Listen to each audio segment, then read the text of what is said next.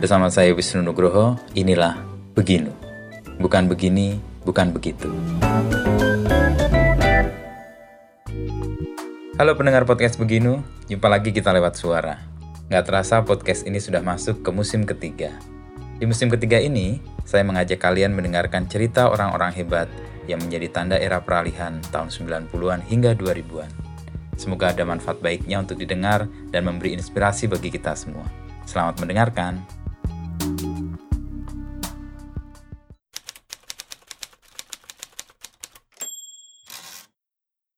98 punya kenangan apa mas? Oh kalau 98 panjang sih mas. Betul. Saya kan masuk kuliah itu 95. Lulus SMA 95. Lulus SMA Dari 95. Rembang. Masuk kuliah di Filsafat UGM 95. Hmm. Hmm. Dan dulu itu sebetulnya saya nggak pengen kuliah Mas Inu hmm. karena saya itu sejak kecil pengen masuk pondok pesantren. Sejak kecil. Sejak kecil. Oke. Okay. Pengen masuk pondok pesantren. Kiai, ya. Karena di daerah saya di Rembang itu kan eh, apa ya? Saya ada di satu kecamatan yang relatif tidak tidak ada pondok pesantrennya. Satu-satunya kecamatan yang tidak ada pondok pesantrennya di Rembang. Kecamatan yang maksudnya? Kecamatan saya. Padahal Rembang itu gudangnya kiai, hmm. gudangnya pondok pesantren. Jadi uh, karena saya sering bermain ke tempat kecamatan yang lain, jadi saya kok kayaknya pengen ya ke pondok pesantren gitu. Hmm. Mungkin kayak Mas Inu dulu pengen jadi seminari di seminari ya. Iya, iya, Mirip-mirip iya. gitu lah, nah. apa ya aspirasi, imajinasi waktu kecil hmm. gitu. Uh, akhirnya nggak kesampaian tuh SMP minta ke pondok pesantren dulu yang terkenal tuh namanya Asalam mm-hmm. nggak diperbolehkan saya SMA minta ke Gontor nggak diperbolehkan ya nah, baru ketika kuliah mau kuliah selesai SMA saya diperbolehkan mm-hmm.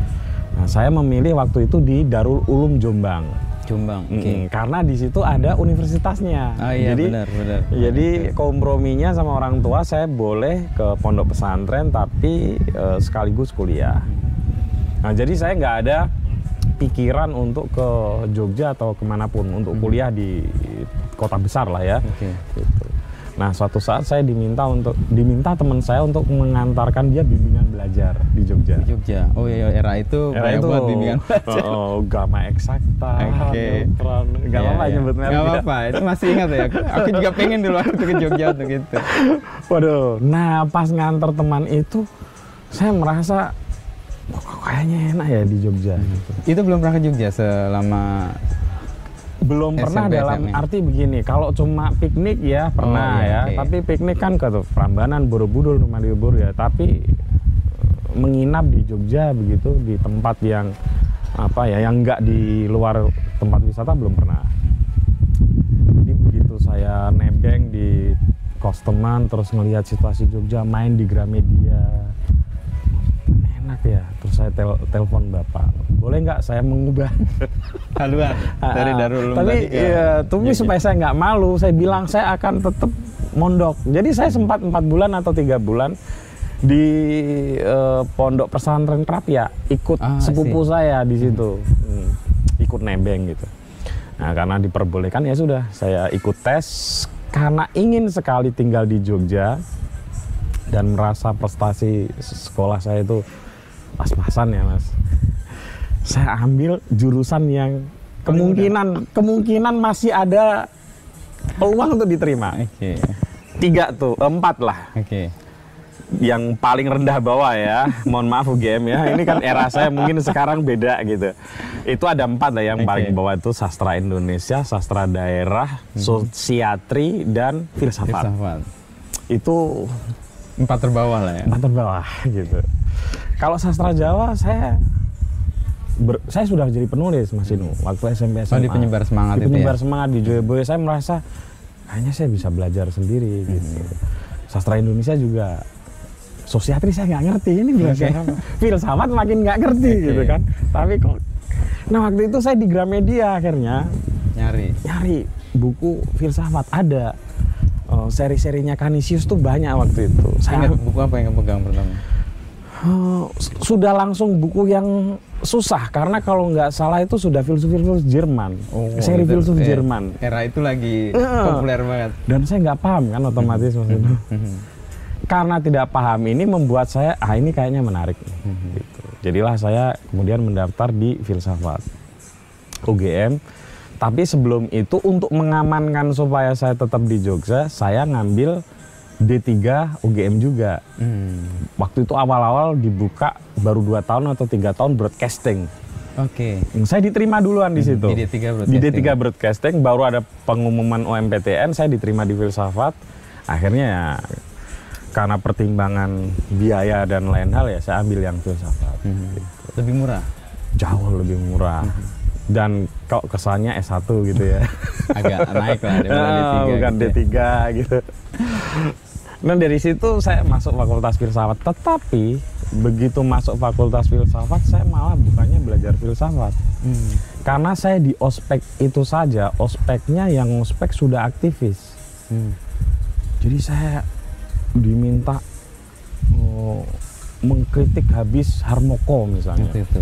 Dan Harmoko itu dibayangkan pohon. Hmm. Jadi saya ngomong sama pohon itu Itu ospek tahun segitu. tahun segitu. Dan tahun segitu itu ospek yang menurut saya agak gila ya di Fakultas Filsafat karena Fakultas Filsafat ini ag- agak berbatasan dulu dengan jalur umum. Kalau sekarang kan enggak, dulu itu yang namanya persimpangan filsafat itu sudah jalur umum. Nah, saya disuruh berdiri di situ bacain sajak-sajaknya Wiji Tukul. Oke. Jadi agak menakutkan. Hmm. Tapi dari situ saya kemudian ya jadi iklim dan ekosistemnya ada di lingkungan aktivis. Aktivis ya. Sehingga saya mulailah ikut eh, kursus-kursus politik. Kursus politik bawah tanah ya. Hmm. Ya era itu Ya, sangat ya. seksi sih buat jadi anak-anak muda itu. solidaritas mahasiswa Indonesia untuk demokrasi Iya, gitu ya. Smith iya. yang waktu itu ketuanya eh, Andi Arief dan sekjennya Nezar Patria gitu. Bikin kursus politik di salah satu pesantren di Bantul, saya ikut. Dan akhirnya ikut demo. Dan sejak itu sudah nyaris tidak pernah kuliah lagi. Hmm. Jadi 95 masuk, 95 langsung ikut Yang- aktivis lah Mm, kurang lebih jadi aktivis pupuk bawang. Hmm. Celakanya setahun kemudian 96 Mas Inu ada kuda tuli. Ya. Nah, di kuda tuli itulah kampus sepi karena banyak aktivis dikejar. Orang tua saya di kampung bahkan diminta menarik untuk sementara anaknya yang kuliah di Jogja.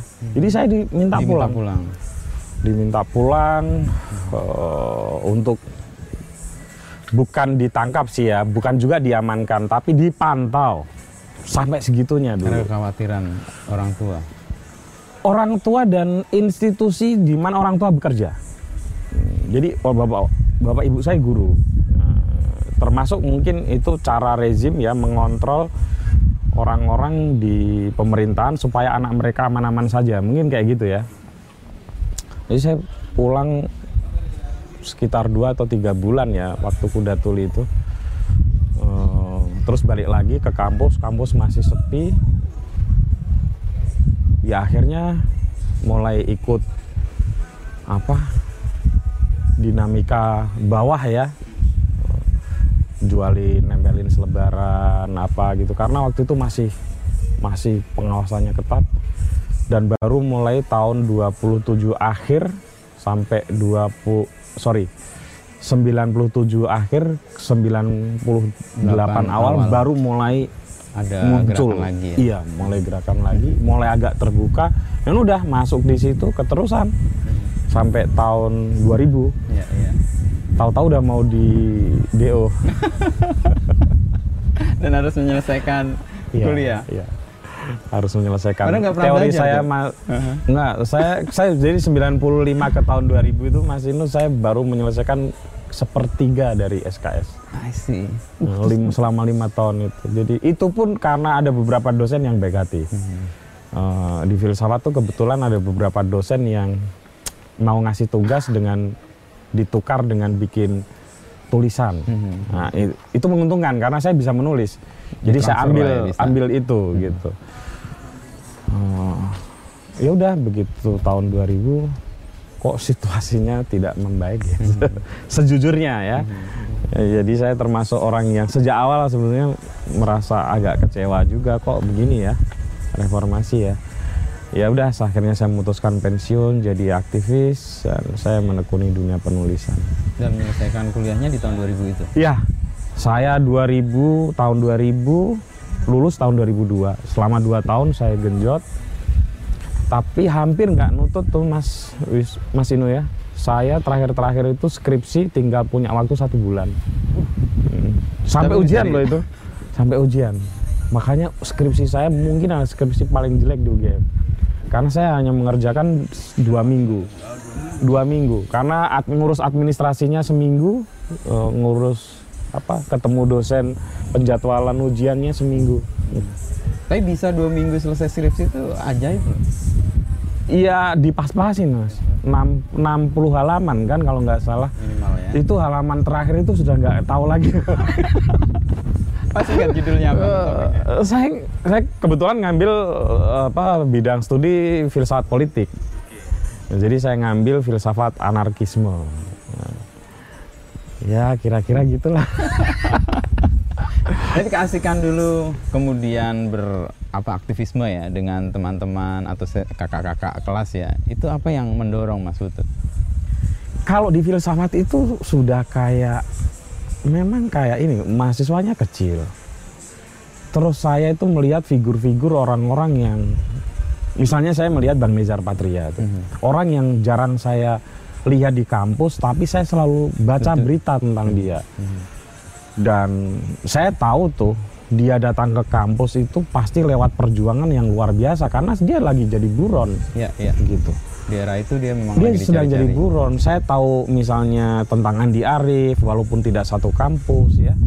Oh, banyak aktivis eh, Re- Neza, apa Faisal Reza ya yang sekarang jadi pejabat di PKB itu kan orang-orang yang yang menurut saya hidupnya itu gimana ya ini orang ya mereka sedang diburu rezim loh tapi tetap diam-diam tiba-tiba nongol di kampus terus 10 menit 15 menit kemudian hilang gitu. Saya baca Tan Malaka gitu kan. Kayak gini nih menarik deh Ada sosok hidupnya ya. iya iya. Dan saya nggak bisa membayangkan gimana mereka hidup gitu.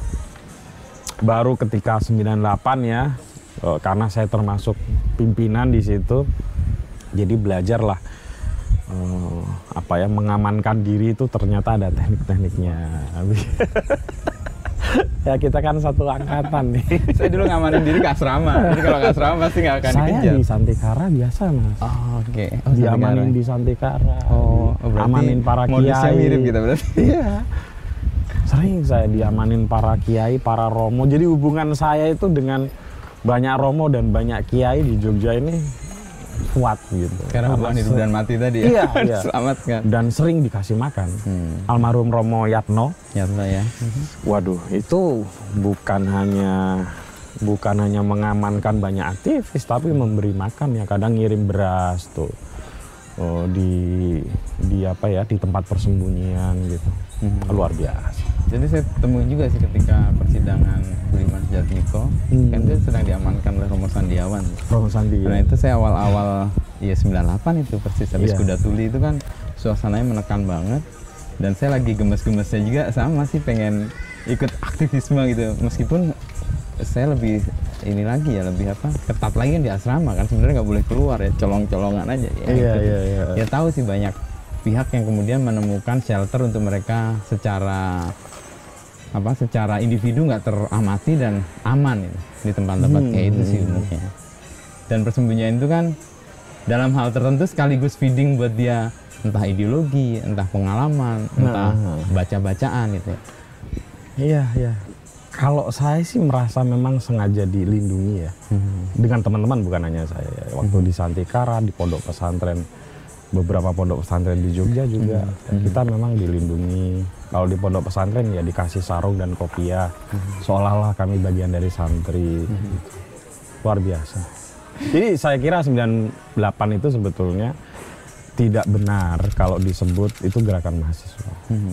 Eh, karena support ekosistemnya habit untuk melawan itu tidak dari mungkin kalau ya.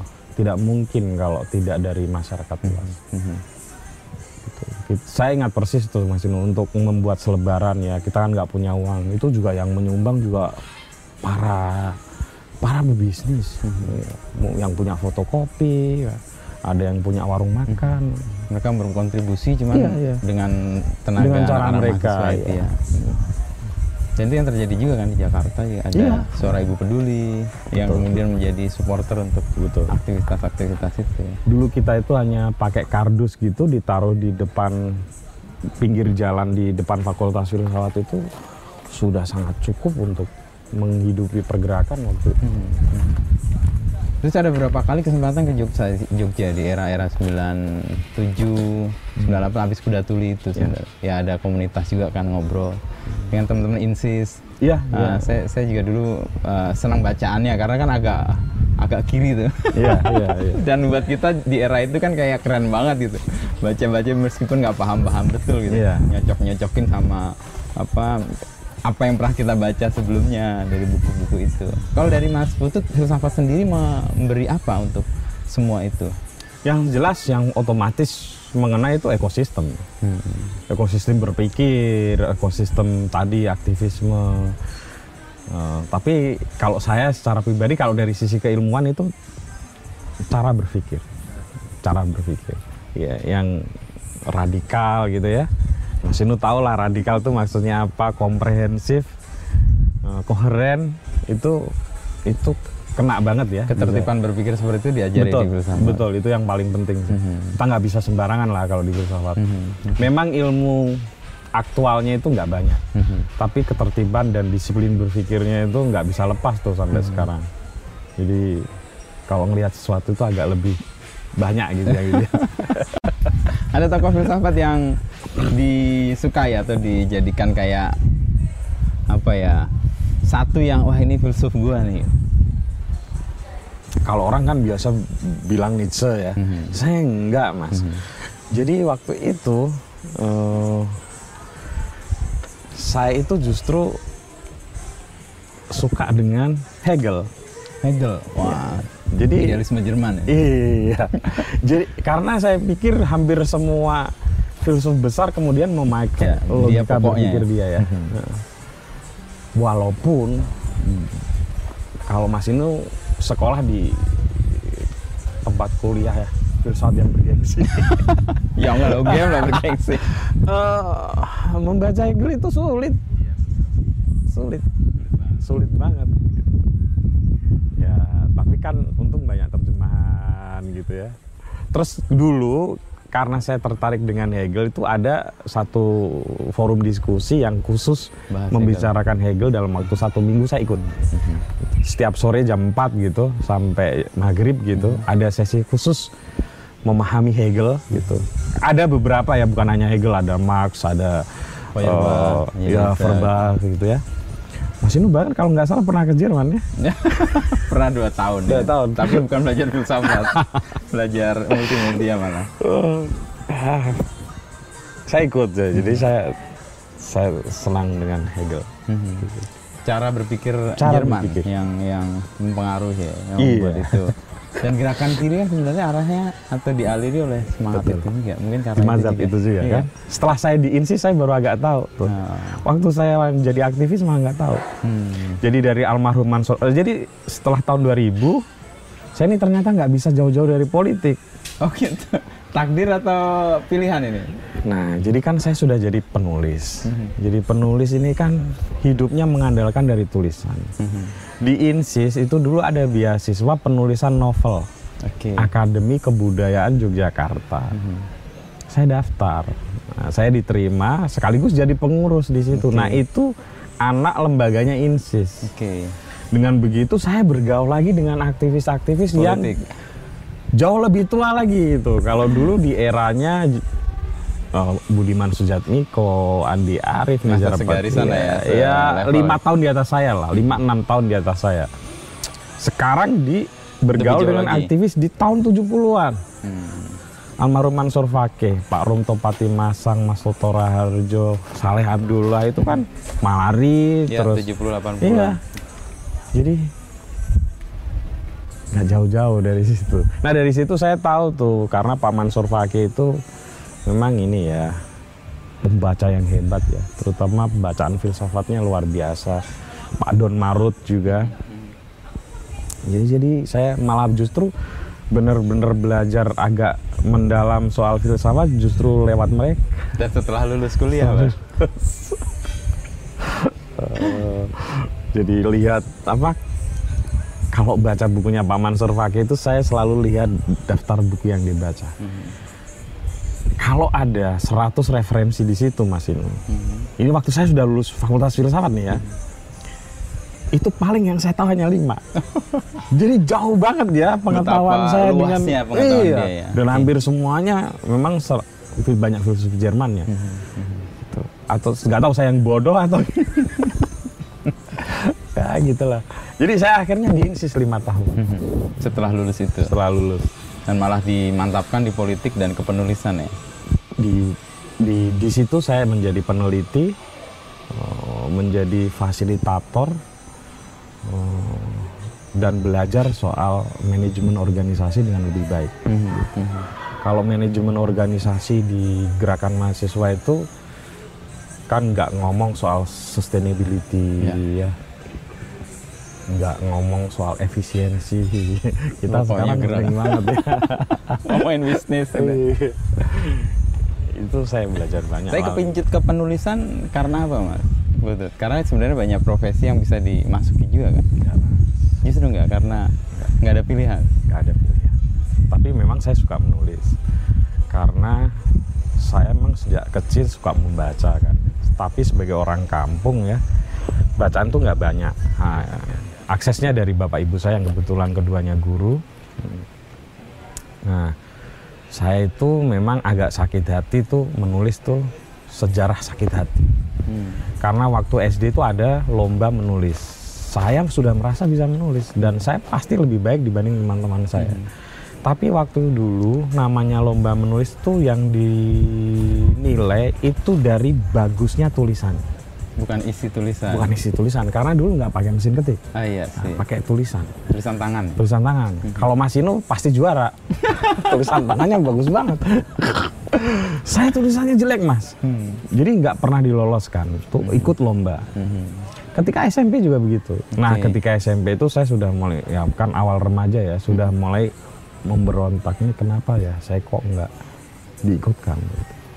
Akhirnya pulang dari sekolah, saya ambil mesin ketik bapak ya. Eh, bapak kan ada bukan mesin ketik dia sebenarnya, tapi mesin ketik sekolahnya yang kebetulan di lagi rumah. kerja di rumah. Saya ngetik, saya kirim ke media massa dan dimuat. Media apa pertama dulu? Penyebar Penyebar semangat. semangat itu. pertama Jadi saya hanya menulis di dua aja, penyebar semangat dan Joy Iya, Boyo. Boyo. Dalam bahasa Jawa. Bahasa Jawa. Cuman ya karena sejak kecil juga bahasa baca bahasa Jawa jadi nggak nggak kesulitan. Nah dari situ saya keterusan menulis berhenti ya ketika jadi aktivis. Mhm. Nah ketika sudah nggak jadi aktivis, sudah di ujung mau lulus kuliah, saya mikir kalau saya kerja rasanya nggak mungkin. Satu IP saya rendah. Dulu Mas Inu mungkin ingat ya, kita di tahun-tahun segitu kalau mau kerja itu ada dasar Minimal. minimal ya, Mhm. Eh, apa 2,75. Ya. Saya 2,71. Oke. Nyaris tapi nggak nggak nyampe. Nggak bisa. Umur juga Mhm. terbatas Membatasi, ya. gitu. Jadi saya pengen kerja di Kompas, di Tempo, Hmm. jadi wartawan. Tapi nggak mungkin rasanya. Ya jadi akhirnya ya udah kembali menekuni apa yang pernah saya lakukan. Mhm. Akhirnya saya belajar menulis lagi ya dengan penuh dengan penuh keterbatasan ya. Hmm, karena kan waktu itu menulis tidak semudah sekarang. Tingkat kompetisinya tinggi Mas Inu Iya, ya. iya, iya, Untuk daerah masuk ke cerpen Kompas Iya. misalnya. Waduh. Meskipun beberapa kali masuk kan. Saya dikenal orang karena masuk itu. ya.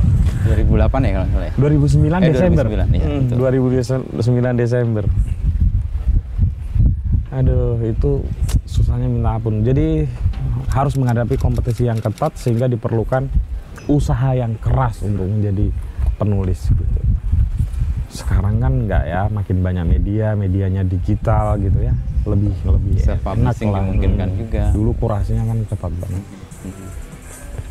ya dari situ terus ditambah kemudian di INSI saya dapat ikut berbagai pelatihan dilibatkan berbagai penelitian saya jadi belajar eh, metodologi penelitian banyak sekali yang saya pelajari di situ. Jadilah saya penulis dan peneliti. Nah dari situ saya kemudian menjadi agak yakin hidup saya bisa dari menulis. Kalau awal-awal waktu menulis dengan apa ya pendapatan dari honorarium menulis di media massa Mas Inu saya nggak yakin. Bisa hidup. bisa hidup. Ya intinya bertahan hidup tidak malu-maluin orang tua lah Iya, iya. ya karena saya tahun 2000 itu begitu di Kompas masuk saya langsung bilang ke orang tua stop nggak usah biaya Wes. Ada ini ya, pride iya, ya. iya. setidaknya juga orang tua nggak terlalu malu gitu Hmm. kan anaknya kok nggak lulus di kampung mas Inu orang kuliah nggak lulus lulus Jadi kan pikirannya jorok banget kan uripe mau membebani orang tua itu kan kutukan yang Iya. sangat tidak enak ya bagi seorang anak gitu tapi kalau kita nggak minta biaya ya orang tua kan orang tua bisa "Hmm, dia nggak minta biaya Mandiri kok Hmm. gitu ya. Udah. Pijakan sampai kemudian aku bisa kok hidup dari kepenulisan itu momentum apa, Mas? Karena nggak Oh. banyak loh orang yang yakin bahwa penulisan ini bisa jadi pijakan ya. Kecuali lu kamu penulis yang kita tahu sendiri lah. Iya. 200 ribu eksemplar Hmm, gitu. Itu itu enggak itu persentasenya Mas Inu kalau menurut yang saya teliti kebetulan kan saya juga punya penerbit kecil-kecilan ya nggak sampai 2% Mhm. jadi hanya sedikit sekali Yang bisa penulis hidup. yang memang benar-benar mengandalkan hidup dari royalti Mhm. itu nggak sampai 2% dari 100 penulis berarti ya hanya sekitar ada dua, Dua orang. yang seperti itu nah saya yakin menjadi penulis ketika saya sudah mulai meneliti Hmm. jadi honorarium sebagai peneliti itu gede. Katakanlah kalau menulis itu X gitu ya. Kalau melakukan penelitian itu bisa X kali 30, kali 20 gitu. Ya dari situ saya yakin. Saya yakin untuk bisa hidup dari menulis gitu. Cuman menulisnya bukan hanya cerpen saja. Harus mau menulis yang lain gitu. Tapi saya saya tapi saya begini, Kenapa saya dulu sering dilibatkan ke penelitian juga karena banyak para peneliti senior yang tidak begitu piawai menulis. Sehingga pada akhirnya editing terakhirnya dikasihkan ke saya. Dengan begitu, ya? Mm-mm, dengan begitu jasa saya masih tetap Kepake. dibutuhkan gitu loh. Eh, terus saya juga penulis cepat. Mhm. Jadi biasanya kalau kita satu tim, saya pasti menyelesaikan dulu pekerjaan saya. Mhm. Terus baru kemudian saya bantu teman-teman yang belum Belum kelar. Kelar saya bantu karena banyak senior melihat ini anak kok kayak gitu ya pola kerjanya. Nah, makin lama tuh akhirnya makin naik lah apa ya tingkat kepercayaan mereka akhirnya jadi manajer Mhm. eh, penelitian akhirnya jadi pimpinan penelitian Mhm. gitu. Awalnya gitu sih. Tadi ada momen kan di mana Mas Putut sangat aktif dan melupakan kepenulisan. Kayak ada sesuatu yang nggak match ya. Kalau kamu aktivis atau punya aktivisme yang gede, menulis tuh kayaknya hampir mustahil dilakukan. Memang ada kecenderungan itu. saya kebetulan di pergerakan saya kebagian nulis. Sebagai nulis. Iya. Mhm. Jadi saya memang pernah saya jabatan saya agak mentereng memang kalau di saya sekjen kalau nggak sekjen ketua. Oke. Orang yang pertama akan dicari lah kalau ada masalah. Iya gitu. Eh, makanya saya tahu bagaimana cara mem- Me- membangun diri. keamanan gitu ya. Eh, tapi karena saya pimpinan, saya harus mendelegasikan eh, pikiran saya ke kamu teman-teman kan. Dan itu kan metode yang paling efektif itu bukan ngobrol, tapi menulis. Gitu.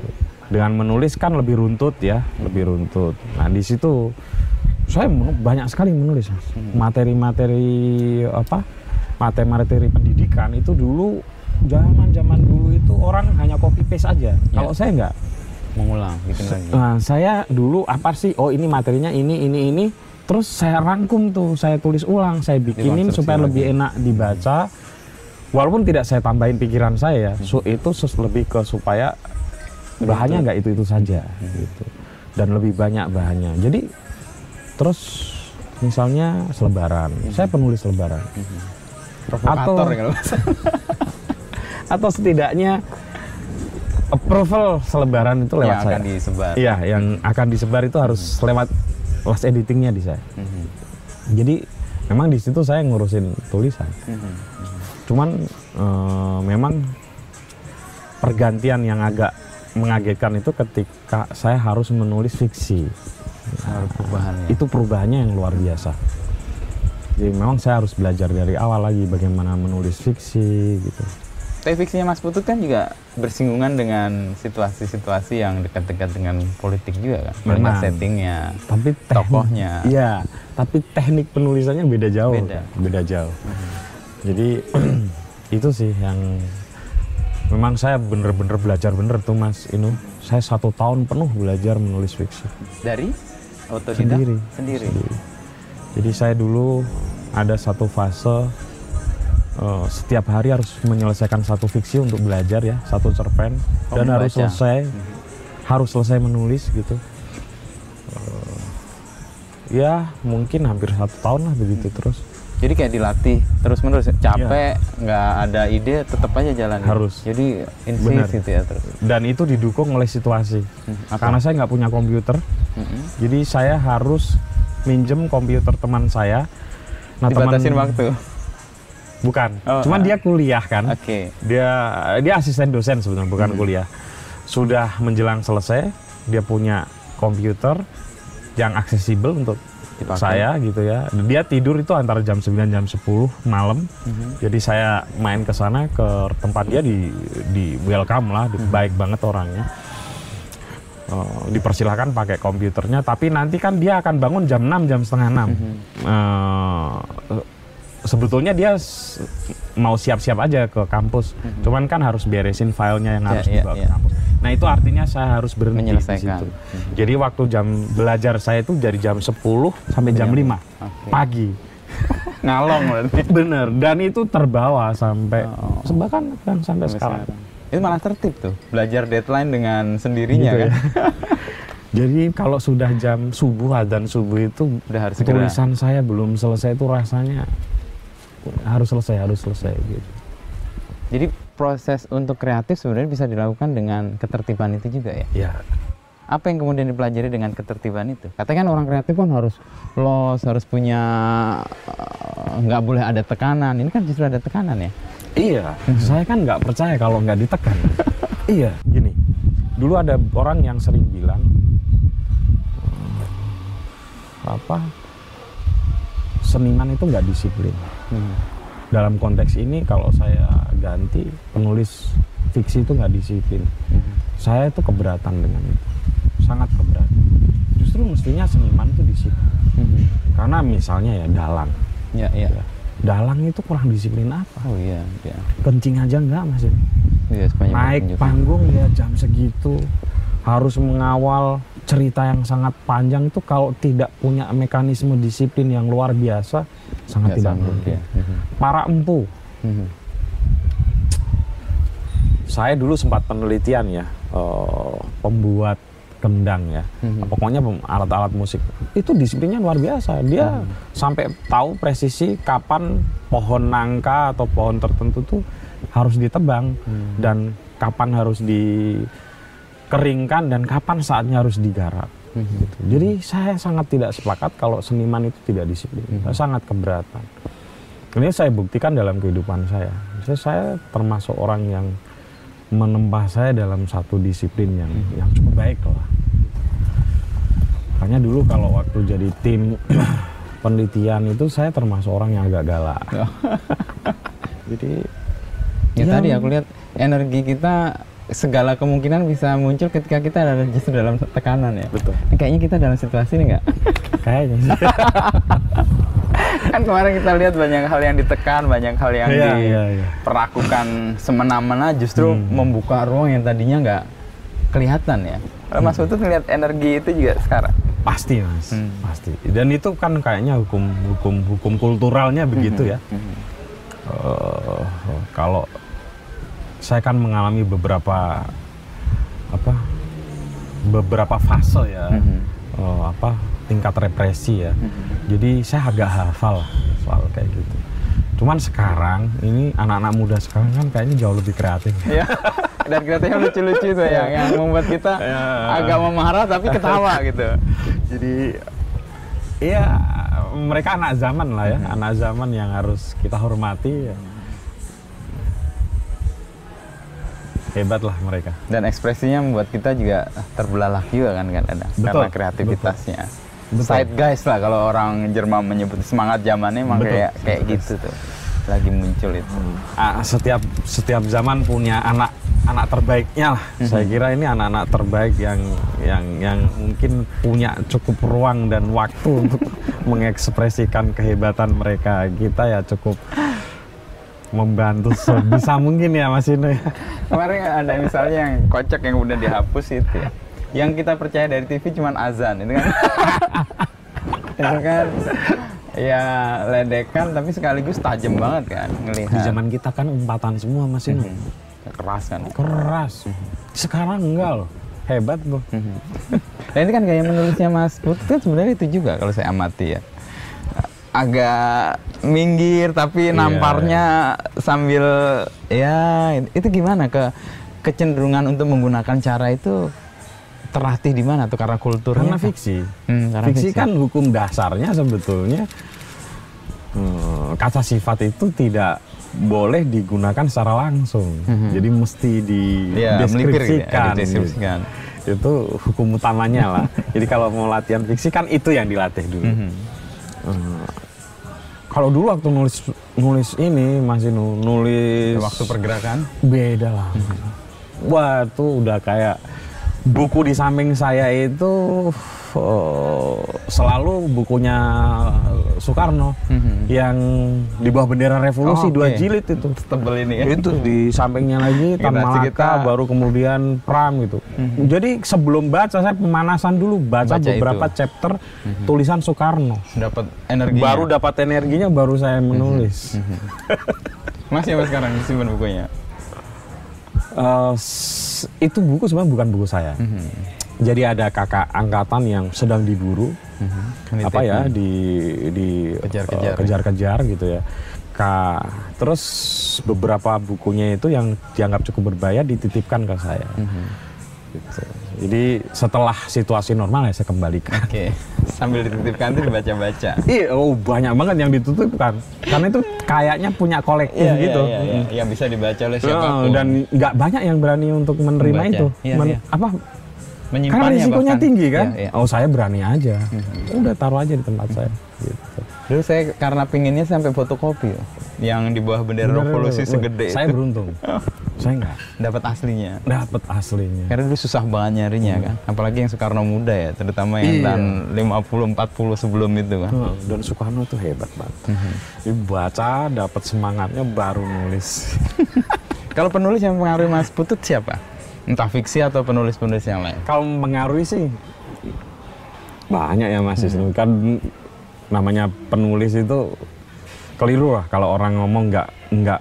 Pertama Terus, belajar menulis itu kan harus meniru. Ya. Saya sangat sepakat itu. Jadi saya meniru gaya Budi Dharma almarhum, Ya, betul. gaya Mas Yeno Gundemira Aji Dharma, eh, gaya Iwan Simatupang. Banyak semua itu saya tiru. Nanti kalau sudah terbiasa meniru akan konon katanya ya akan menemukan gayanya sendiri. Iya. Saya juga percaya itu. Gaya atau karakter penulis itu tidak ditentukan oleh 100 tulisan pertamanya, tapi mungkin tulisan ke 110 atau ke 120. Jadi makin banyak kita menulis akan Membentuk. menuju ke karakter kita. Hmm, ya itu penulis-penulis berkarakter Indonesia yang saya saya sebut tadi termasuk Pak Hamzat Rangkuti. Juga penulis-penulis berbahasa Jawa. Ya, saya misalnya baca ceri- cerita cekak kalau dalam bahasa Jawa ya, cerkak ya. Cerkak ya. Itu cerpen-cerpen Indonesia kalau soal realis realisme, waduh kalah jauh Mas ini. Pilihan katanya, cara mendeskripsikannya itu Kuat banget. ya. kuat banget. mirip-mirip Pak Matohari. Ah sih, ronggeng tuh ya. Itu ya, itu kan dasar banget tuh, cara mendeskripsikan. nah, kayak itu yang kuat-kuat. Romo Mangun. Mangun, Itu ya. kan kuat banget ya. Romo Mangun kan juga banyak menulis dalam bahasa Jawa. Jawa. Ya. Dan itu hidup karena mereka juga dekat dengan masyarakatnya ya. Betul.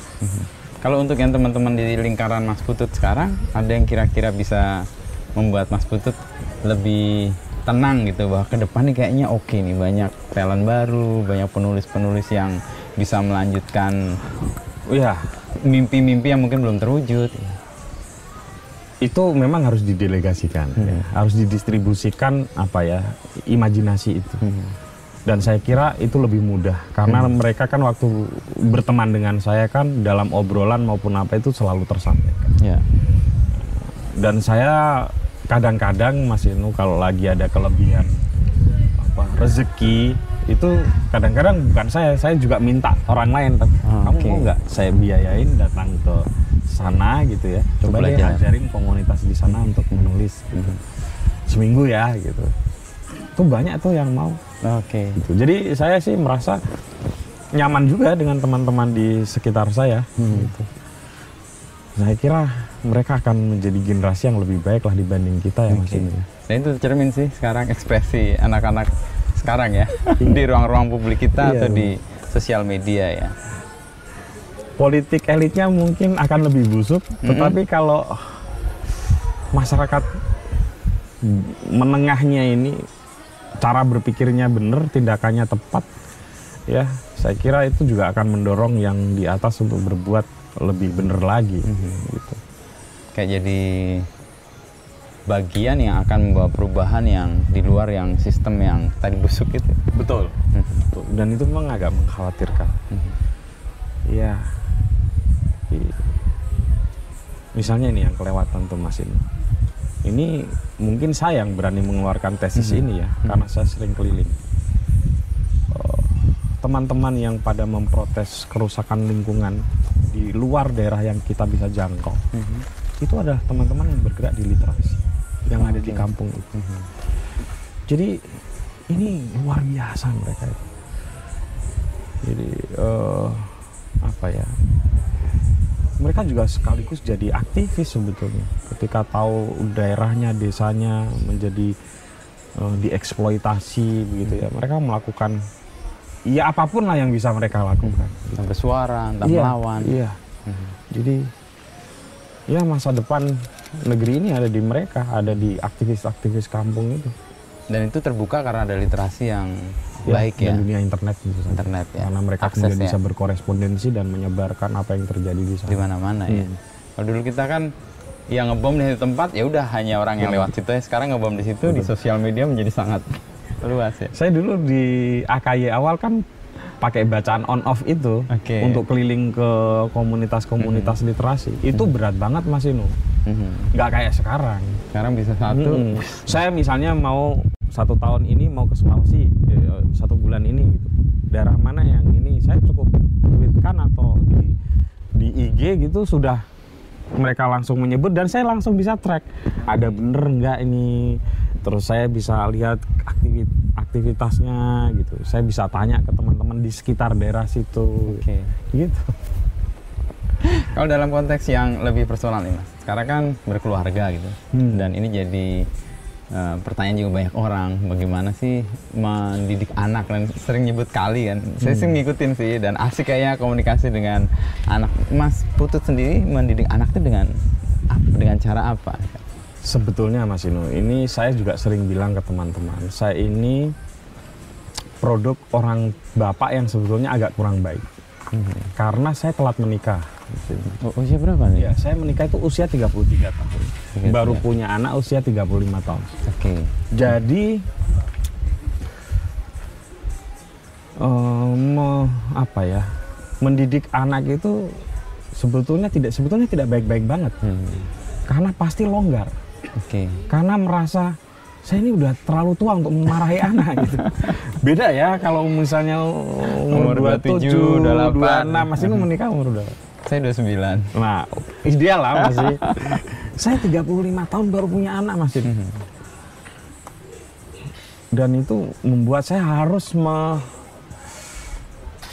apa ya mengu, eh, harus berpikir lebih banyak memeras energi kreatif untuk Mendidik bagaimana supaya mendidik itu tidak terlalu keras tapi juga bisa mensabotase rasa sayang saya yang berlebihan yang kadang-kadang nggak bagus. Gitu. Nah, itu memang butuh energi ekstra itu. Nah, cuma ya saya juga beruntung karena istri saya itu ya ini kalau nggak nggak karena perempuan saya kira nggak mungkin mas. Ada yin and yang-nya ya. Iya, iya. Dia hebatnya Iya, perempuan. iya, Makanya jadi kita menikahi begi- perempuan. Jadi begitu laki-lakinya itu kendor terlalu kan nggak bisa kayak gitu juga. ada yang ada yang harus keras. ada yang iya harus ada yang membangunkan jam 5 pagi untuk bersiap sekolah gitu. Saya mas nggak bisa. Saya disuruh bangunin anak saya malah saya Tidur bareng. kan nggak tega mas. Aduh pulas tidurnya masa dibangunin sih kayak nggak ada waktu aja gitu. Ya itu kan nggak bagus ya. Tapi kan perasaan saya juga nggak salah. Nah, gitu. Jadi perannya dibantu Iya. istri ya untuk me- melakukan peran-peran Iya. orang tua itu. ya. dan saya pakai mekanisme filsafat tuh oh, meltikatechne ya Wah iya. jadi Ini kalau ilmu kebidanan. Mau TK teknik. meltikatechnik ya. Iya. jadi gimana anak menemukan sendiri jawabannya lewat obrolan Ah sih. nah gitu ya jadi di filsafat ada gunanya lah itu jadi Socrates ya Ah, kalau iya. nggak salah ya Iya, TK teknik itu Iya. Socrates. Socrates itu kan untuk me- membuat orang menemukan sendiri kebenarannya dengan cara berdialog bertanya, ya. iya. Nah itu yang saya pakai teknik itu. Meskipun itu beresiko loh. Socrates akhirnya diminta minum racun karena teknik itu membahayakan kekuasaan ternyata. Waduh itu berat mas ini. Ya itu resiko, Mhm. resiko, resiko banget. Dua malam lalu kalian saya tanya, apakah bapak minum bir? Mhm. Saya kan harus jujur. Yang ada di diri saya kan saya jujur ya, nggak boleh membohongi. Tapi saya berpikir kalau saya jujur, dia mengajukan pertanyaan apa lagi ya? Hmm. Ya, tapi akhirnya yang menang adalah kejujuran. Maksudnya cerita. Ya saya cerita. Apa itu Ya bir? bapak m- pernah minum bir. Untungnya dia nggak tanya masih nggak. Ya, kayak ya sesekali kan saya masih Oke, minum bir oke. ya. Eh, oh, kalau lagi ada kondangan atau apa gitu kan. Tapi eh, ya bir kan nggak baik buat kesehatan dan haram ya kalau dalam agama kami. Iya nak, berarti bapak melakukan tindak keharaman. Iya. Ya, kita tunda dulu ya obrolan ini batin saya ya. Tapi ya setidaknya saya, nah itu resikonya, Iya, iya. resikonya. Resiko dari metode kayak gitu. Berat ya memelihara filsuf di dalam rumah itu. Tapi saya pikir itu adalah jalan terbaik seorang anak untuk berdinamika. menemukan ya, menemukan diri. Saya kok yakin. Memang eh, setiap metode yang kita pilih pasti adalah resikonya. Tapi eh, sebagai filsuf kan koheren dan komprehensif kan udah kita Penting, pikir iya. gitu. Oke, ini memang berisiko tapi kayaknya ini akan lebih, Lebih baik kalau disampaikan. Ya mirip sih, saya juga anak juga gitu. Itu my teknik-teknik itu juga saya pakai. Iya. Ya, kalau mereka bertanya, biasanya saya gali dulu. Benar. Tanya, dia akan menemukan jawabannya sendiri Iya. dan berhenti di situ. Tapi itu kalau bukan orang filsafat susah loh mas. Setidaknya kalau orang nggak pernah belajar itu ya. Iya, iya, iya. Ya itu ada manfaatnya juga belajar filsafat ternyata. Belajar filsafat untuk mendidik anak. Karena dulu saya waktu belajar jadi ngomong filsafat nih. Waktu Iya. belajar filsafat awal-awal itu saya terpesona banget sama Socrates. Hmm. Sebelum saya tahu Aristoteles ya. Ya, ya. Karena Socrates dia punya murid Plato, terus Plato punya murid Aristoteles yang kemudian saling menyempurnakan. Tapi belajar waktu soal motif teknik dan tragis hidupnya Socrates karena Iya. dia berprinsip untuk mempertanyakan segala sesuatu itu. Betul. Wah ini keren banget nih orang kalau melakukan ini Dan semua. itu kan gitu. sebenarnya mirip anak kecil. Anak kecil apa sih yang ditanya? Semua ditanya. Jadi ini Socrates kecil nih. Socrates Socrates kecil yang harus harus kita treatment dengan cara dia ketika ketika hidup Socrates ini gitu. Tapi outputnya mengejutkan mengejutkan ya. Pasti, banyak ya. pasti. Dan kita terkesima sendiri ya. Dan itu bikin dia mungkin karena dia mence- berdi apa ya dialektika sendiri jadi Hmm. serasa menemukan sendiri sehingga lebih kena di dirinya gitu. Dan sekarang pertanyaan-pertanyaan yang muncul kalau kita kembali ke realitas harian yang di tembok-tembok itu kan pertanyaan-pertanyaan filosofis semua. Sarkasmenya juga. Iya, maksudnya filosofis filosofis dan bahkan punya cara untuk mengelak ketika ditekan gitu ya. Bener. Misalnya yang Tuhan saya lapar itu. Hmm. Eh, ini yang menghapus Tuhan atau siapa? Orang Tuhan yang dimintai tolong aja nggak protes gitu kan. Tapi itu pejabat. Tapi realita yang kita hadapi dengan situasi yang dulu Mas 98 itu Mas Putut melihat ada kesamaan nggak? Atau ya mungkin beda banget atau apa? Kalau dari sisi politik Mas Inu, yang saya khawatirkan adalah kita akan kembali ke orde lama, eh orde baru. Orde baru. Beberapa parameter saya lihat memang cenderung Mengarah ke situ. mengarah ke situ. Eh, tetapi saya tadi itu agak optimistis, tapi publik yang dihadapi oleh eh, pemerintah sekarang Mhm. yang sedang yang apa pun ya apa yang Mhm. mereka hadapi kek atau mereka sedang pimpin gitu itu kan beda Mhm, mhm. situasinya berbeda sehingga semoga hal-hal seperti itu tidak terjadi lah. Gitu. Eh, ya kalau mau jujur begitu kan misalnya represi kan mulai tingkat represinya Naik. naik gitu ya. Pemberantasan korupsi trennya juga mulai Turun. turun, gitu ya. Ya indikator-indikator yang agak mengkhawatirkan betul. sebenarnya. Dan karena kita, kayak- hanya punya sedikit sedikit indikator sebetulnya. Misalnya kayak tadi itu eh, soal distribusi kewenangan daerah itu kan termasuk yang kita berjuangin dulu ya di otonomi itu ya. Oh, sekarang mungkin ya akan diseret makin banyak ke pusat Mhm. gitu. tapi ya, ya ya itu realitas politik yang kita hadapi Mhm. Ya, semoga sih semoga ini nggak nggak nggak berlarut-larut seperti ini lah Nah untuk generasi kita gitu punya peran apa kira-kira ya mas? Kalau saya lihat kan kemarin pas omnibus law lalu KPK diper- diperlemah itu kan, Iya. eh, saya lihat sih Mas Putut juga aktif juga ya dengan kejayaan memanggil itu kan juga cara untuk mendorong perubahan ini menjadi seperti yang kita mimpikan dulu kan. sebetulnya Mas Ino kalau saya boleh mengaku saya itu bahkan tidak kenal siapa orang di Gejayan memanggil Mhm. kalau yang di Gejayan memanggil satu itu itu teman-teman Mojo buku Mojo itu yang mereka meminta supaya ikut turun ke jalan ya saya sebagai pimpinan ya kan nggak bisa nggak bisa menolak Mhm. tapi kalau yang kedua itu karena saya harus membela mereka Oke. karena isunya adalah anak-anak muda yang sedang berdemonstrasi itu dianggap sebagai Taliban. Mhm. Jadi isunya digoreng Digeser. menjadi gerakan Islam kanan Mhm. dalam makna yang negatif. Mhm. Itu saya nggak terima. Mhm. Saya Karena memang nggak nggak begitu kan. Kok saya kan Ada pernah ikut yang gejayan satu. Mhm. Maksudnya ada hadir di situ. Nggak ada yang kayak gitu. Mhm.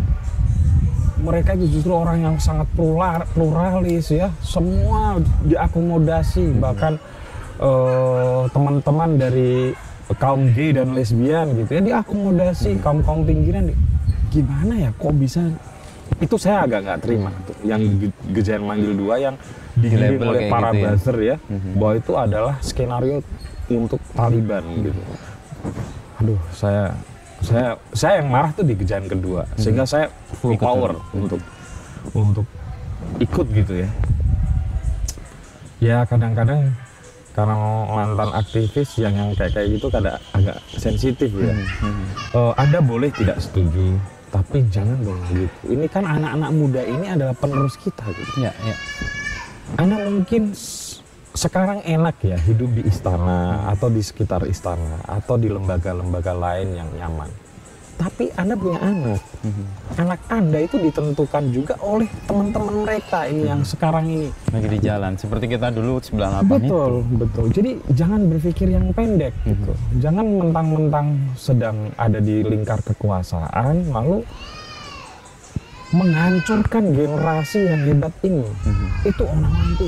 Saya tuh Tahu ya. duduk dan mendengarkan orasi mereka kagum ya? Luar biasa itu. Mereka bisa ngomong hal yang saya nggak tahu dengan perspektif yang Baru. saya juga oh gitu ya cara berpikir. Mhm. waduh itu nah orang-orang seperti ini ya, anak-anak muda hebat ini jangan sampai dihancurkan dengan cap-cap yang kurang ajar kayak gitu nah itu saya marah betul itu, itu bukan kayak cara-cara represif yang sebenarnya berulang kan dulu orde baru dengan komunis lalu ada OKB Betul. Nah, sekarang makanya saya bilang anak- ini kok ada kecenderungan kayak gitu labelisasi gitu wah ini nggak bener dan parahnya sekarang diperkuat adanya buzzer dan segala hal yang mengiring itu tuh. Iya, iya, iya. Ya, saya turun karena buzzer-buzzer bilang itu gerakan Taliban itu. Anak-anak muda itu. Oh, saya nggak terima lah. Itu menyakiti, menyakiti hati banyak orang dan nggak gitu, nggak gitu caranya untuk untuk mengapresiasi anak muda kayak gini, nggak gitu. itu kan langsung mematikan dan membuat mereka di labeling sesuatu yang orang kemudian antipati Betul. Kalau berhasil ya. Ya, Kalau untungnya nggak. Untungnya nggak. berbalik Kalau kan? berhasil itu bahaya sekali. Dan satu generasi di Indonesia misalnya, Mhm. karena mereka orang-orang produktif. ya ya Mungkin 5-6 tahun lagi mereka akan ada di posisi-posisi penting di eh, posisi-posisi entry level lah Iya, ya, di berbagai di lembaga, entah itu perusahaan, entah itu institusi negara, dan mungkin 10-15 tahun lagi ada di kelas menengah di eh, apa lembaga-lembaga itu yang menjanjikan Mhm. untuk Indonesia lebih baik lagi. Iya. dan ketidakberhasilan labeling itu nyata sih di counter opininya sih ketika mereka Untungnya hadir tidak berhasil ya. dan semua klaim atau semua tuduhan bahwa mereka kanan dan Taliban itu tidak didapati di Iya. mereka. Isu yang disampaikan adalah isu-isu yang Iya. melawan itu semua kan. Untungnya tidak berhasil masih. Coba bayangkan kalau itu berhasil. Mhm. Ya. Itu sih yang saya sangat sedih dan marah ya. Mhm. Ini Masih sih- kontak kontak dengan teman-teman 98. Ada obrolan mereka pasti mereka juga ada yang di dekat istana, ada di dalam Iya, istana, ada yang Seb- menikmati. Sebetulnya kalau dengan teman-teman yang misalnya sekarang ada di dekat Pak Jokowi begitu ya, sebenarnya saya tidak terlalu ini Mas Inu. Karena ini kan bukan fenomena baru. Ya, ya. Waktu zaman PSBY Iya, Mas Inu kan wartawan di istana ya, kita tahu begitu sendiri juga. lah. Cuma juga banyak aktivis. Saya sebetulnya tidak pernah mempersoalkan seperti itu. Mhm. Bahwa saya ragu apakah bisa terjadi perubahan dari dalam itu kan cukup keraguan saya. Mhm. Tapi saya kok merasa tidak pernah menjelek-jelekan mereka. Tetapi yang menjadi persoalan adalah ketika mereka menjelek-jelekan atau merepresi atau melakukan aksi-aksi labeling yang berbahaya bagi anak-anak muda. Di mana mereka dulu mungkin melakukan hal yang sama. Mhm. Itu aja yang saya keberatan. Kalau soal mereka bekerja di mana tuh rasa-rasanya saya nggak pernah ini ya, nggak pernah mempersoalkan itu. Masalahnya kan mereka punya pengalaman diperlakukan seperti itu, mengulang perlakuan yang Nah. dilakukan kepada orang lain ke- dia atau Kok orang tega itu. Kok gitu? tega? Iya. Ki- kita kan pernah mengalami itu Bo. paling tidak gini aja Mas Isnu saya itu di agak keras waktu di ini ya di ospek tapi banyak teman saya yang akhirnya pada nggak mau ikut ospek lebih karena mereka merasa ini nggak bener nih cara mengospek kayak gini gitu jadi karena kita udah pernah ngerasain jangan Ada dong itu diulangi. dilakukan lagi gitu. jadi makin tahun makin ada perbaikan ospek karena ada orang-orang yang sadar itu Mhm. termasuk saya dan beberapa teman tuh sadar tuh "Wah, ini nggak bener nih aspek kayak gini jadi jangan deh kita udah lagi. Mhm. ya jangan demikian juga waktu jadi aktivis kan kita udah pernah direpresi Mhm. Udah pernah mengalami situasi yang sangat buruk Tuh, masa kita tega sih Mhm. kalau nggak setuju nggak apa-apa misalnya nggak setuju ya udah ditulis kayak atau di apa jangan lakukan fitnah Ya. Dan labeling yang iya mematikan karena tadi. labeling mereka itu labeling yang powerful Mhm. ya. bukan labeling sebatas orang ecek-ecek ya. Ya. Karena dia punya kekuasaan Punya untuk kekuasaan, ya punya punya manpower, punya daya dukung yang kuat. Persis seperti eh, labeling OKB atau labeling komunis di era-era 96-98 dulu itu kan. Iya, langsung membuat benar. Kalau udah disebut organisasi tanpa bentuk gitu udah ngeri banget kan kita. OTB dulu ya. Oh, Oh, iya. kita tanpa bentuk. Iya. OKB orang kaya baru ya lah. Terakhir nih Mas Utut. Ya. Dalam upaya kita sekarang mau merawat energi yang 98 yang sekarang kok kayak muncul lagi gitu ya. Eh, Mas Putut sendiri merasa nggak generasi ini punya energi yang gede juga dan ada keyakinan nggak bahwa ini akan membawa sesuatu yang baik ke depan? Saya yakin, Mhm. saya yakin. Walaupun tantangannya juga lebih besar, Mas. Mhm. terutama tantangan ekologi misalnya, Ekologi. sama tantangan pemberantasan korupsi. Mhm. Ini pemberantasan korupsi ini nggak main-main, Mas. Ini. Persis.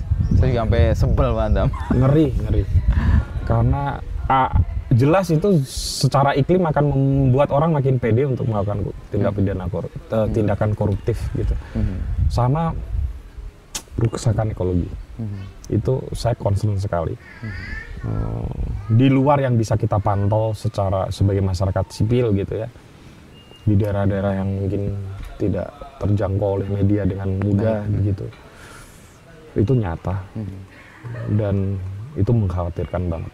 Dan generasi ini kan kayaknya juga ada concern yang serius ya Sangat. soal lingkungan ya. Nah hebatnya itu, Mhm. eh, mereka itu punya kesadaran ekologi yang kuat. Gitu. Nah itulah makanya saya agak, cuma tadi itu tantangan itu Challenge-nya nggak ya. mudah ya. Mungkin ada di satu pulau X yang dari pulau di Maluku gitu masih butuh 3 atau 4 jam lagi perjalanan lewat laut kan. Mhm. Itu susah sekali diakses gitu. Ya nggak usah jauh-jauh lah yang sangi itu mas. Eh, iya. Persoalan kita kan sebagai jurnalis mungkin ya kita kan bu- belum dulu lah kayak mempersoalkan itu. Eh, tapi mengaksesnya itu aja kan nggak mudah. mudah, iya. gitu. Dan ada concern bersama sih dari anak-anak muda sekarang soal lingkungan itu nyata sih. Kalau kita ikut konferensi eh, di luar gitu ya, internasional, isu lingkungan memang sekarang sangat jadi perhatian ya. Karena Iya. emang dampaknya nyata banget sih Wah ngeri. kita. Ya COVID Mhm. semua dimulai dari isu lingkungan. Mhm. Apalagi sekarang perubahan iklim juga serius banget Iya. terjadi di Eropa tiba-tiba kebakaran hutan di mana Ngeri banget. banjir dan sebagainya. ya problem kita ke depan sebagai peradaban manusia itu kan tantangan terbesarnya ekologi Hmm. sama eh, ya itu tadi virus Mhm. yang sebenarnya virus itu juga konon ya yaitu implikasi dari bagian ekologi ya, ya. persoalan lingkungan kita Mhm. Saya kembali ke filsafat nih mas. Iya mas Kalau sekarang kan posisi filsafat kan mulai agak didengar, agak orang dicari setelah tadi ke Mbak Dian tadi yang punya peran untuk mendudukan filsafat di tempat yang agak mentereng lah. iya Kalau ke depan kira-kira apa jurusan ini masih menjanjikan nggak ya? Ini gini nih saya sudah mulai berpikir-pikir begini mas ada kan banyak pekerjaan sebetulnya yang secara teknis itu kalau kita belajar itu sebenarnya butuh waktu enam bulan. Polisi saja pendidikannya kalau yang tidak tidak untuk perwira kan cuma enam bulan, Mas Ino ya. Ya. Eh, wartawan sebetulnya juga Iya, dulu Mas tiga Ino bulan. pendidikan berapa? Tiga, Tiga bulan, bulan, kan. ya. Artinya sebetulnya Fakultas Filsafat ini udah. Tinggal kasih bekal Teknik, teknik apa ya? kecakapan Oh. gitu yang langsung. Ha, keterampilan-keterampilan tertentu Hmm. gitu. Karena modalnya udah ada. Nah, itu yang belum dimiliki oleh Fakultas Filsafat. Mhm. Karena jarang sekali Mas Inu orang itu yang dibutuhkan adalah Fakultas Filsafat gitu. Nggak ada ya jurusan, kan nggak ada nggak ada pekerjaan yang mensyaratkan itu. betul. Nah, sehingga sebetulnya kalau mau dibikin itu kan lebih sederhana karena sebetulnya untuk untuk materi-materi kecakapan khusus tadi yang seperti Anda bilang itu sebenarnya 3 sampai 6 bulan bisa dilakukan. Bisa dilakukan. Hmm. Wartawan itu juga semua dari jurusan yang nggak ada dari jurnalistik angkatan saya malah nggak ada. Iya. Tapi harus dikumpulin tiga bulan dan ternyata saya yakin juga sih kecakapan teknik atau kecakapan yang spesifik itu memang dilatihkan secara intens di waktu yang nggak terlalu panjang. Sementara kuliah itu sesuatu yang harusnya lebih Saya setuju. luas, lebih Setuju. membuka wawasan, Hmm. menghadirkan Sokrates-Sokrates baru tadi Nah, itu. di kampus-kampus. Iya. Karena kelemahan literasi kita salah satunya kan orang malas berpikir ya, Benar. malas Kalau mempertanyakan sesuatu. Karena akan ada derajat antara membaca sebagai satu kenikmatan dan membaca sebagai satu olah pikir. Mhm. Ya. Nah, membaca sebagai satu olah pikir ini memang kayaknya harus agak ditingkatin gitu. Mhm. Gitu. Dan olah pikir filsafat kayaknya punya peran di situ ya. Iya dong. Kemampuan orang untuk menggugat itu kan olah Iya. pikir. Benar nggak yang saya percaya? Hmm, Benar nggak yang saya mempertanyakan gitu ya. Mempertanyakan ulang gitu ya. Melihat dari perspektif yang lain Hmm. gitu. Itu menarik sih. Kalau kecakapan Mas Putut melihat dari perspektif yang lain, itu dilatih di mana? Seringkali di, kan di filsafat Hmm, juga. oke. Kita kan dulu di kuliah di filsafat sering gini Mas Inung. Eh, kalau di dalam metodologi metodologi filsafat ya, Mhm. itu kan ada beberapa filsuf yang sangat bertentangan atau Ya. agak berbeda. Nah itu kita Dialektik dicari ya. itu bagus tuh. Jadi saya belajar banyak dari situ dan mungkin itu satu-satunya mata kuliah selain pengantar filsafat yang, Yang saya sukai. Gitu. Eh, sama ini filsafat ilmu ya saya suka Filsafat ilmu, ya. filsafat ilmu. epistemologi. Nah, Nah, apa? Itu menarik itu metode-metode filsafat itu. Karena kita akan membuka oh, ada perspektif kayak gini ya, Hmm. gitu.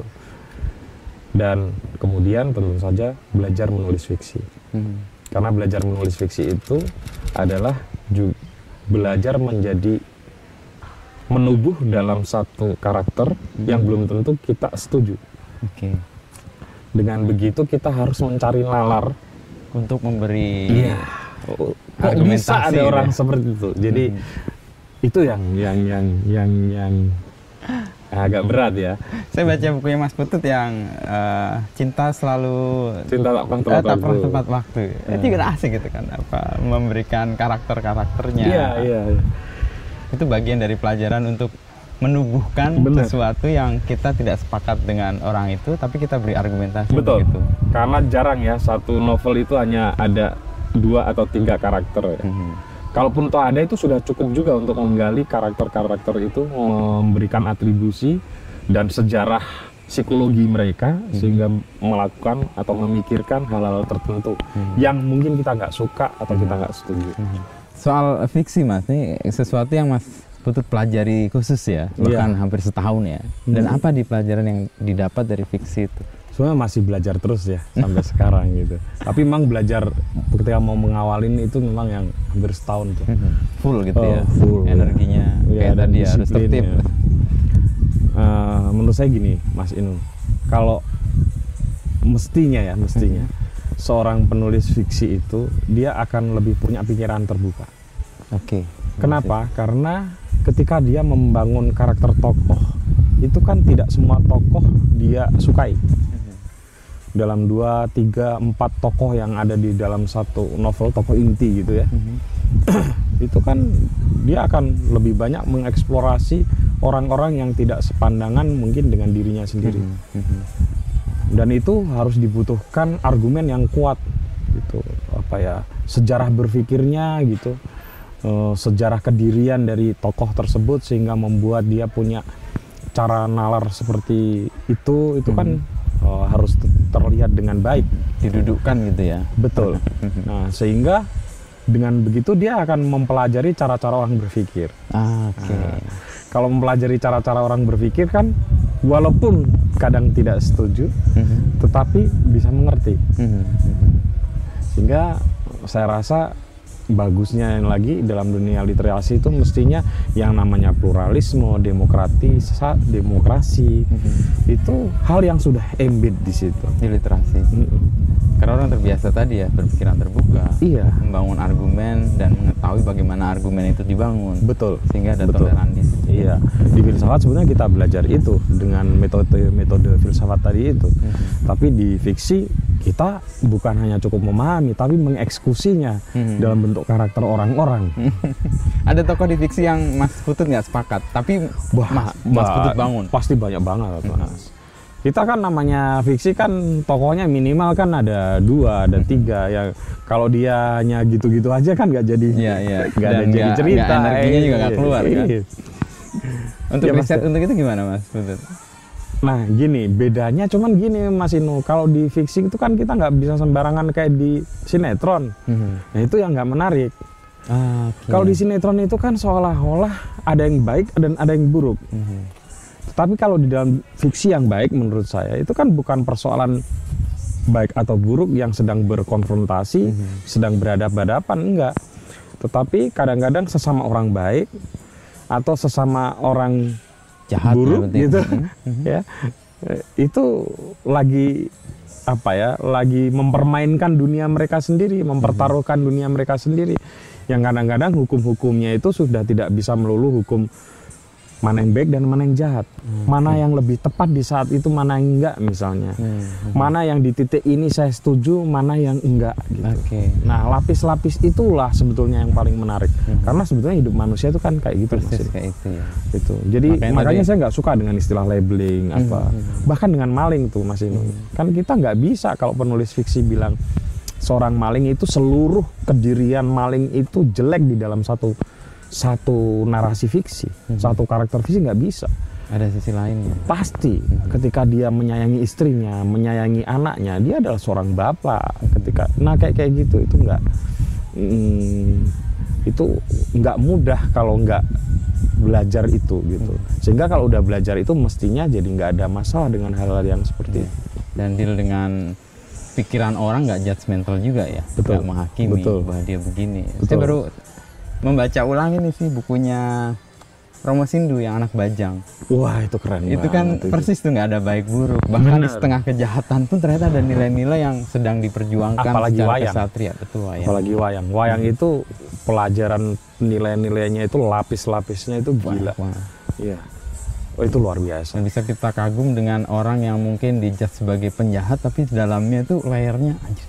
Iya. Ketika dia mempertaruhkan negerinya di tengah judgement bahwa negerinya jahat itu kesatria sekali. Dan saya kebetulan dari su- dulu suka tokoh-tokoh wayang Mas Inu yang memang agak Negatif atau jahat atau buruk. agak ada di tengah-tengah Ah, nih. di Orang nggak bisa nganggap nih apa Ah, gitu. Misalnya Sih, Mbak. Bambang Sumantri gitu ya. Adipati Karno. Adipati Wah, Karno. itu kan waduh kalau saya waktu SD itu nonton Karno tanding itu ya. Hmm. Ketika dia berhadapan dengan Arjuna sebagai saudara, wah itu nangis. Dan itu di di apa?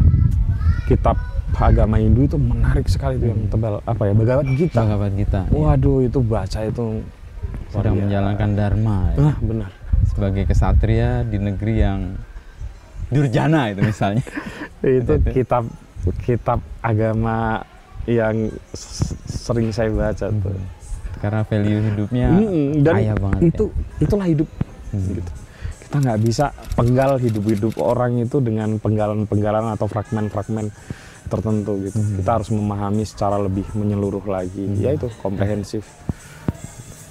Dan fiksi punya peran di situ ya.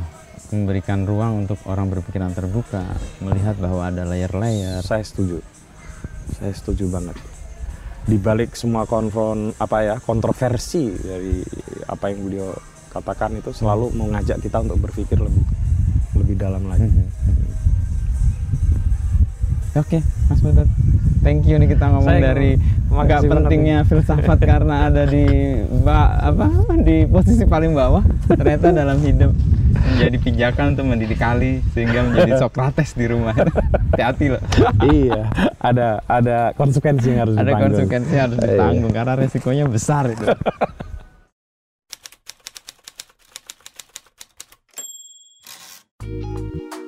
Sampai jumpa di episode Beginu berikutnya.